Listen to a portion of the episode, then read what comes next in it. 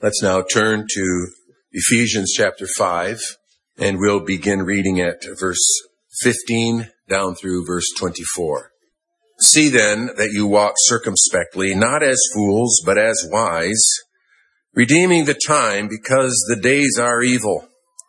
Therefore do not be unwise, but understand what the will of the Lord is, and do not be drunk with wine in which is dissipation, but be filled with the Spirit, speaking to one another in psalms and hymns and spiritual songs, singing and making melody in your heart to the Lord, giving thanks always for all things to God the Father in the name of our Lord Jesus Christ, submitting to one another in the fear of God. Wives, submit to your own husbands as to the Lord. For the husband is head of the wife, as also Christ is head of the church, and he is the Savior of the body. Therefore, just as the church is subject to Christ, so let the wives be to their own husbands in everything. Congregation of our Lord Jesus Christ, I included in our scripture reading the uh, verses previous uh, to our text because it's important that we uh, hear the instruction of God's word to us this morning in the context of God's call to spirit filled living.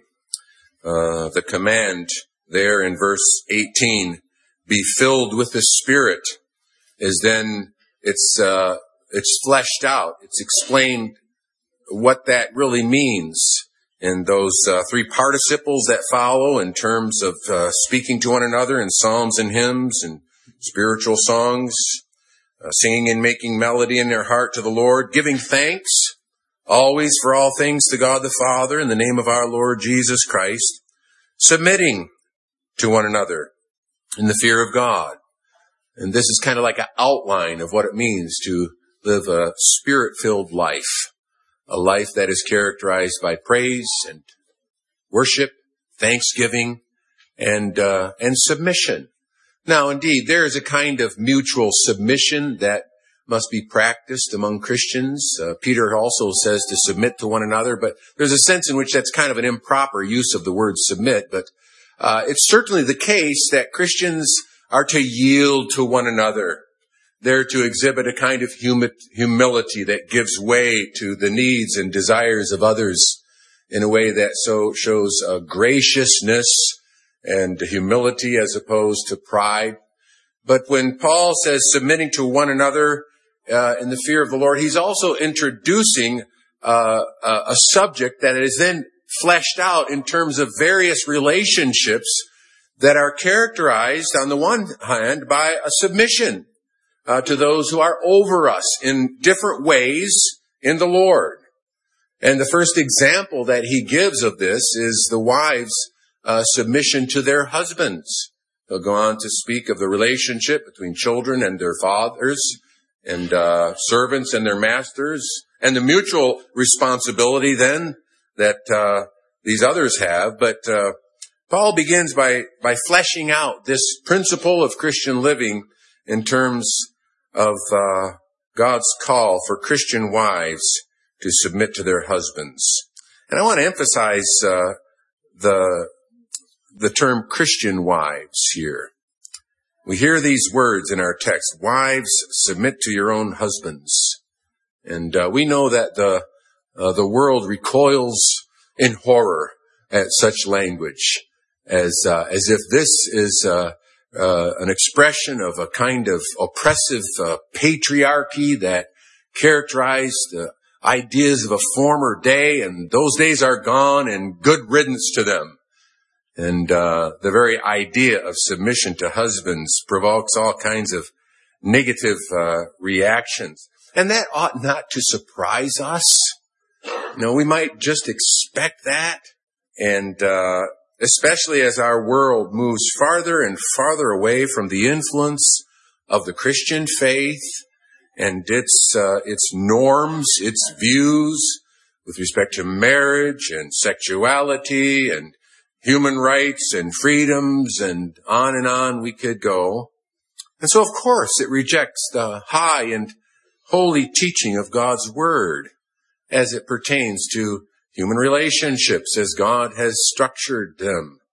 And we might also say that if the professing church is infiltrated by the values and the outlook of this world, well, of course, it also will dislike such passages. They'll simply react to them in a negative way and quickly hasten to describe what they do not mean without giving attention to what they actually do mean. Now, that's not necessarily because of a, a, deliberate rejection of the authority of God's word. Often it's a reflection of misunderstanding and prejudice, and there can be a lot of reasons for that. Certainly it's a passage that uh, has been and can be and continually is abused and uh, used in a harmful way. And that indeed could also provoke a reaction. But fundamentally, if people do not trust in Christ and submit to Him as their Lord, as the Savior also of the body, we can't expect them to take pleasure in His will. We can't expect them really to be able to follow it when it comes to life in Christ. And that's why, again, a Christian minister should never perform a wedding in which he would ask unbelieving uh, people to make Christian vows that only a believer could really make in good conscience and with understanding.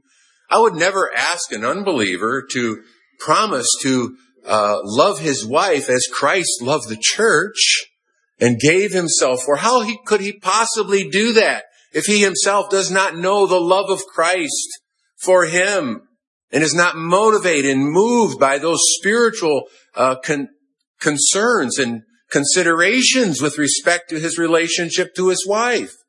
They would be asking him to make a rash vow that he couldn't possibly uh, fulfill unless he himself knows the Savior. And likewise, I wouldn't ask a wife to promise to submit to her husband as the church does to Christ if she knows nothing of that humble spirit that willingly yields to the will of the Lord in loving obedience to Him, that would be irresponsible. A profession of Christian faith must come before any profession uh, of Christian vows when it comes to marriage. These things go together and in the proper order. At the start of this series on the relationship between husbands and wives, we might preface this whole teaching uh, by the statement, for Christians only, for those who know the Lord Jesus Christ and who are indwelt by his Spirit only. Now that doesn't mean that these sermons have nothing to say to those who may be unbelievers, even present among us. But the first word to them is not follow this teaching of scripture. This is in the practical part of this epistle concerning how Christians are to live. No, you got to go back to the first part and uh, find out how Christians become Christians through Christ. So God calls Christian wives to submit to their husbands. And you may have noticed that this is number one in a series of messages. I, I have planned two sermons on this, uh, this passage. And, uh, we're only going to take the time to cover those first two points indicated in your outline. And so if I don't answer questions that you might have this morning, hopefully I will uh, next time at some point. Not as if this passage presents an entire and complete uh, depiction of everything that pertains to Christian marriage.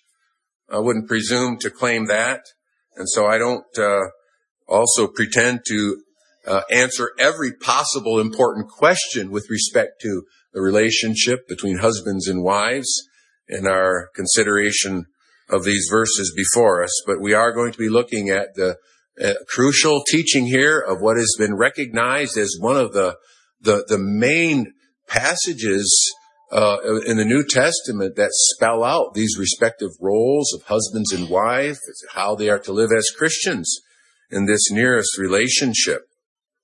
So we begin then uh, with the specific point that wives are called to submit uh, to your own husbands. That's the language of uh, verse 22. Wives, submit to your own husbands as to the Lord.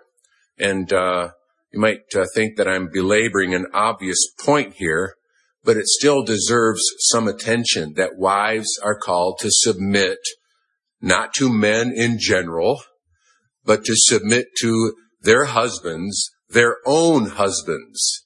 And that language, I trust we'll see has significance also for our understanding of marriage. The Bible doesn't teach a kind of general submission of women to men. It doesn't teach that women, uh, for instance, uh, cannot be in positions of authority over men. In the civil realm of government, uh, of law enforcement, or of business, the Bible doesn't teach that women must not hold positions such as judges or CEOs or company owners.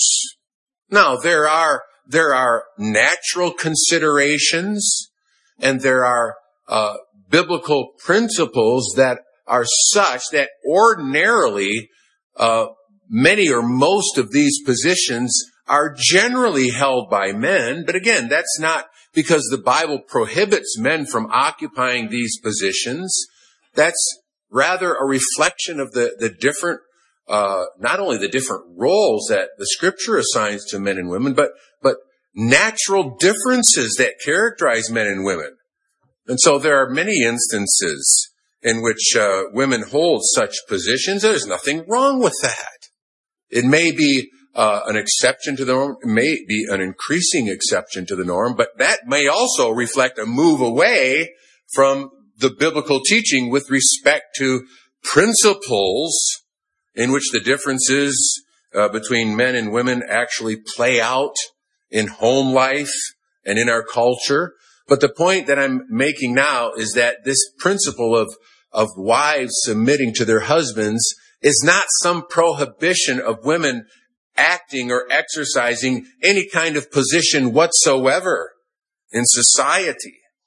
And if women do hold such positions, we ought not to think that they somehow deserve less respect by people who are under them in such positions.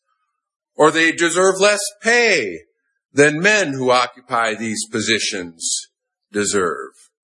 So it's important to recognize that, that we're talking about the, the scriptures teaching specifically with respect to the submission of wives to their own husbands, not some general notion that women must always be in submission to men.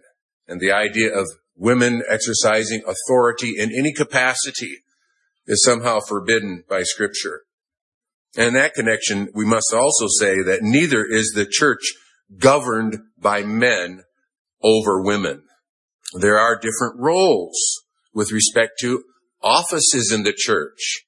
There are different roles uh, with respect to authoritative teaching in the church. And the Bible makes clear that the church offices and authoritative teaching in the church is something that scripture assigns to men and not to women. But the Bible's call, for example, in Hebrews 13, 17, to obey those who rule over you and be submissive, it applies to men just as well as to women, and it applies to men in the same way that it applies to women. So the Bible doesn't teach that the, that the church is governed by men in general over women in general. That's not to remove the distinctions that exist with respect to differing roles or uh, ways of service in the church of Jesus Christ by his appointment. But I suppose this is rather negative so far, but what we want to consider next is the fact that this possessive language, her own husband, is really, uh, it's quite rich because it assumes that uh, this submission of wives takes place in a relationship and it's a relationship of, of mutual ownership. And it's the kind of mutual ownership that we hear in the Song of Solomon in the words, I am my beloved's and my beloved is mine. There's a mutual close relationship of oneness and mutual ownership in one another that is expressed even in such language. We hear it uh, in New Testament passages such as as uh, 1 Corinthians chapter 7 where it says because of sexual immorality let each man have his own wife and each woman have her own husband. A simple verse that rules out polygamy, A simple verse that uh, doesn't even imagine or envision such things as same-sex so-called marriage. No, marriage is defined even in such a passage as a, a man having his own wife or a woman having her own husband. But notice that language of, of ownership. In fact, we go on in this passage in verse 4, it says, the wife does not have authority over her own body, but the husband does. And likewise, the husband does not have authority over his own body, but the wife does. There's an equality here. There's a mutual ownership in love that is reflected in this one flesh union in which one another's bodies are cherished in love out of this sense of mutual belonging.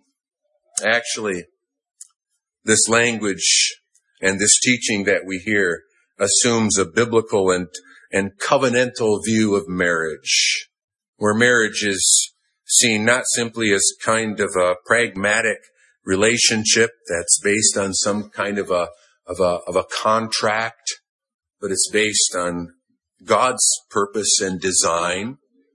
And it's defined in terms of a relationship that's grounded upon promise and that's characterized then by faithfulness and loyalty and love.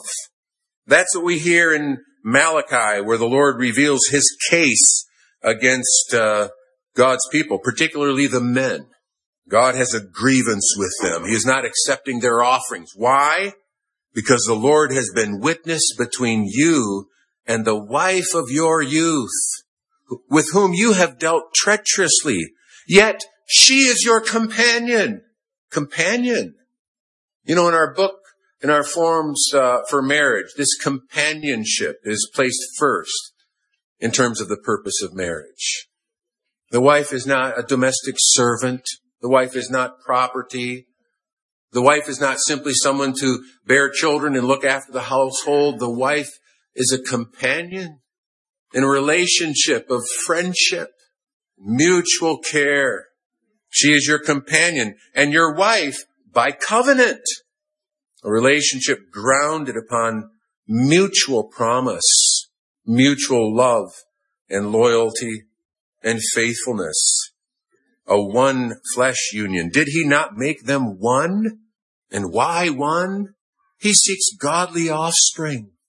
Husbands and wives serve together for God's kingdom, for the propagation of the human race and the extension of this kingdom in their partnership in the service of God. There is this mutual kind of possession and ownership in this covenant of marriage that really is foundational to our, our thinking and our understanding of such words as we have in our text. Wives, submit to your own husbands. And secondly, wives, submit to your husbands in respect for God's appointment. In verse 23, we read further the reason for such submission. For the husband is head of the wife as also Christ is head of the church. Uh, First Corinthians chapter uh, 11 or chapter, yes, 11 verse 3 teaches the same thing where uh, we read, I want you to know that the head of every man is Christ. The head of woman is man and the head of Christ is God. It's a relationship uh, that is rooted in creation. Man or Adam was created first, then woman, Eve, and she was uh, created from man. Paul goes on in 1 Corinthians 7 to say, uh, man is not from woman, but woman from man. Nor was man created for the woman, but woman for the man. And so there's a kind of creational order, structure that God uh, defined and ordained from the beginning. And, uh, and yet they are joined by marriage in a one flesh union. And so it's a relationship in which there is equality, and that's primary because man and woman are together made in the image of God, but in a different order. and uh, with different roles. And in connection with our text here, God made man the head as husband in the relationship to his wife. And see, this uh, this passage also assumes that Adam and Eve are are the model for every marriage. They're the paradigm. When God joined Adam and Eve together in marriage, He is uh, uh, setting the pattern for every union in which God joins a husband and wife together by their voluntary uh, commitment to that relationship. So man is the head of the wife. And uh, headship in this connection here involves leadership. And that's obvious when you consider the, um, the model here that's given as Christ is head of the church. In fact, earlier on in this book, we uh, heard reference to Christ's headship as the one who has been exalted uh, to God's right hand over over principalities and powers and every name that is named, and is head over all things to the church. Now, there's not speaking of Christ being head of the church specifically, but rather it's defining him as head over all things. And that's describing a position of lordship and authority. And we learn from our text as well as other places that God was pleased to constitute uh, the marriage relationship in this way. God was pleased to constitute it in this way. It's very important the way we think about it. And that, uh, that means that it's not a matter of men or husbands uh, being bigger or better or stronger or smarter or holier or wiser or more important than, than their wives. It's a matter of divine order. It's a matter that was established before the fall. And uh, it's a matter that is also upheld uh, despite the fall and the consequences of the fall into sin. Going back to Genesis, we, we find that Genesis 3, particularly verse uh, 16, um, teaches this. Here we have the Lord's word after Adam and Eve sinned and uh, gave heed to the voice of the serpent, and uh, the Lord cursed the serpent, and He gives this promise of the seed of the woman, eventually crushing his head. But then He speaks to the woman, saying, "I will greatly multiply your sorrow and your conception. In pain you shall bring forth children. Uh, your desire shall be for your husband, and he shall rule over you." That language, your desire shall be for your husband. Now remember the story. Think of what had happened here.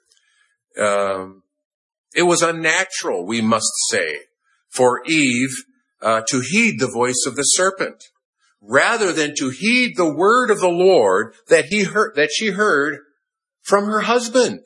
The prohibition of eating from the fruit of the tree of life was given to Adam before the formation of Eve. No doubt Adam communicated that word of the Lord to Eve.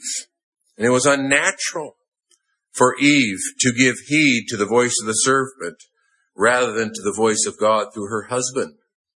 And then it was wrong for Adam uh, to heed the voice of your wife. That's the language that God uses there. It was wrong for Adam to heed the voice of Eve and to eat of the forbidden fruit. Now that doesn't mean that it's wrong for husbands to listen to their wives. God said to Abraham, listen to your wife. And husbands must listen to their wives. They must pay attention to them. And uh, they should heed their good counsel and their good advice too. So the point is not that husbands are not to listen to their wives, but uh, the point is that by Adam failing to heed the word of God and in a sense submitting himself to the example and the invitation of his wife. Everything was thrown out of disorder. God's order was, was overturned. And because of sin, Eve would continue to desire to master her husband. That's how we might well read that language there in uh, verse 6 of chapter 3 where it says, your desire shall be for your husband. Now, the reason why we, uh, hear it that way is because almost the same words are used in the very next chapter uh, in God's word to Cain after he was upset because God accepted Abel's offering and he rejected Cain's offering and Cain was angry and the Lord spoke to him and he said to Cain in verse 7, if you do well, will you not be accepted? And if you do not do well, sin lies at the door and its desire is for you, but you should rule over it. In other words, sin is personified as, as a beast, you might say, who desires to gain the mastery of Cain, but he should rule over sin. And that's the same kind of language that's used there in Genesis uh, 3 verse 16 to Eve, uh, to Eve. Your desire shall be for your husband. Your desire to, will be to master him and he shall rule over you. See, that's the basis for uh, the the assertion that this order that God established was not only instituted before the fall, but it was upheld despite the fall. But when you listen to this description of the state of things, you might well conclude that sounds like a pretty unhappy kind of situation. And indeed, that would be a very unhappy situation were it not for Christ. Because in Christ, God's good order is restored. Christ obeyed where Adam failed. And we may say, and we ought to, Christ loved his bride and he gave himself for her. He died for the church. And his restoring grace then transforms what has become twisted and what has become broken by sin. So that marriage, which because of sin and the fall becomes a scene of conflict so often, a scene of competition, a scene of rivalry, of mutual hurt and pain and sin. It's changed to mutual care mutual loyalty to law. Some of you might recognize that language. It's actually taken from the form of uh, of marriage, where it describes the outcome of husbands and wives fulfilling uh, God's word in terms of how they're to live together in love, and what they share in that relationship is mutual loyalty to God's will, to law. And so we must never think that in the Bible's teaching uh, to wives to submit to their own husbands, we have a situation well where well the, the wives they're law keepers and the husbands are lords. No, husbands as well as wives must be law keepers. They must submit themselves to God's good order. Now, for Christian wives, this means that in addition to creation, there is a gospel centered reason that is added to God's call to submit to her husband. It's because Christ, who is her ultimate head, he wants her to do it. And so she submits to her husband, not as unto her husband, but as unto the Lord. Again, that raises all kinds of questions. We're going to have to wait for that till next time to try to flesh this out, what it actually looks like, what it means. But the starting point is a way of thinking about the relationship that's transformed by Christ. So it's a matter of Christian service for husbands and wives in their respective uh, roles with regard to this matter. In fact, in this connection also for husbands, this description of their place in the relationship also means a compelling call and a responsibility that is also rooted in God's grace. The husband is head of the wife. I will never say to a husband, you should be the head of your wife. That would be to change an indicative into an imperative. In other words, the passage does not say husbands should be the head of their wives. It says the husband is the head of their wife. It's by God's appointment. It's not like a nomination that they could uh, decline. It's not something they can refuse. It's not something that husbands can escape and say, no, I'm not gonna, I'm not gonna follow that teaching of the Bible. I'm not gonna be the head of my wife. Well, God says you are, you can't get out of it. You're either gonna do it very badly or you're going to do it well? You can abuse that relationship by saying, I'm not going to give leadership in the relationship. And you can neglect God's call to give godly, loving leadership to your wife. Or you can abuse it in another direction with harshness, with selfishness. But both of these things relate to their role that God has given them as head of their wives. They can either fail miserably at it or by God's grace, they may learn to fulfill it more and more. As a member of Christ's church and of his body, you men, you submit to your ultimate head, the Lord Jesus Christ, and you live by his saving grace toward you. Because he's not only the head of the church, he's not only the ruler of the church, but he rules it in grace and kindness and mercy. He's the savior of the body.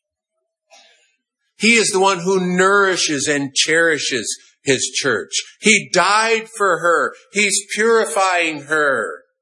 And that's a comfort for all of us.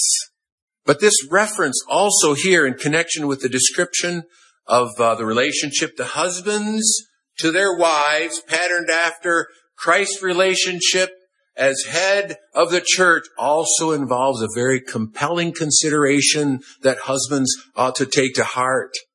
And that is that in the exercise of their calling, their appointment by God to be faithful in his designation as the head of their wives, they ought to do so like their Savior, who is the Savior of the body. And so they ought to exercise that leadership in love in a way that serves, not to harm, not to hurt, not to domineer in a self-centered way, but in a way to save, to protect her body, literally, not to abuse her or mistreat her, but to care for her bodily and to care for her emotional life, to care for her spiritual life after this beautiful pattern of Christ's headship. So we, yes, we're focusing on the, the calling to wives here, but we can't even listen to it and understand it without recognizing that along with it, there is this compelling call to husbands whom Christ has appointed to be head of their wives and to exercise that then after the pattern of his gracious saving love. Amen.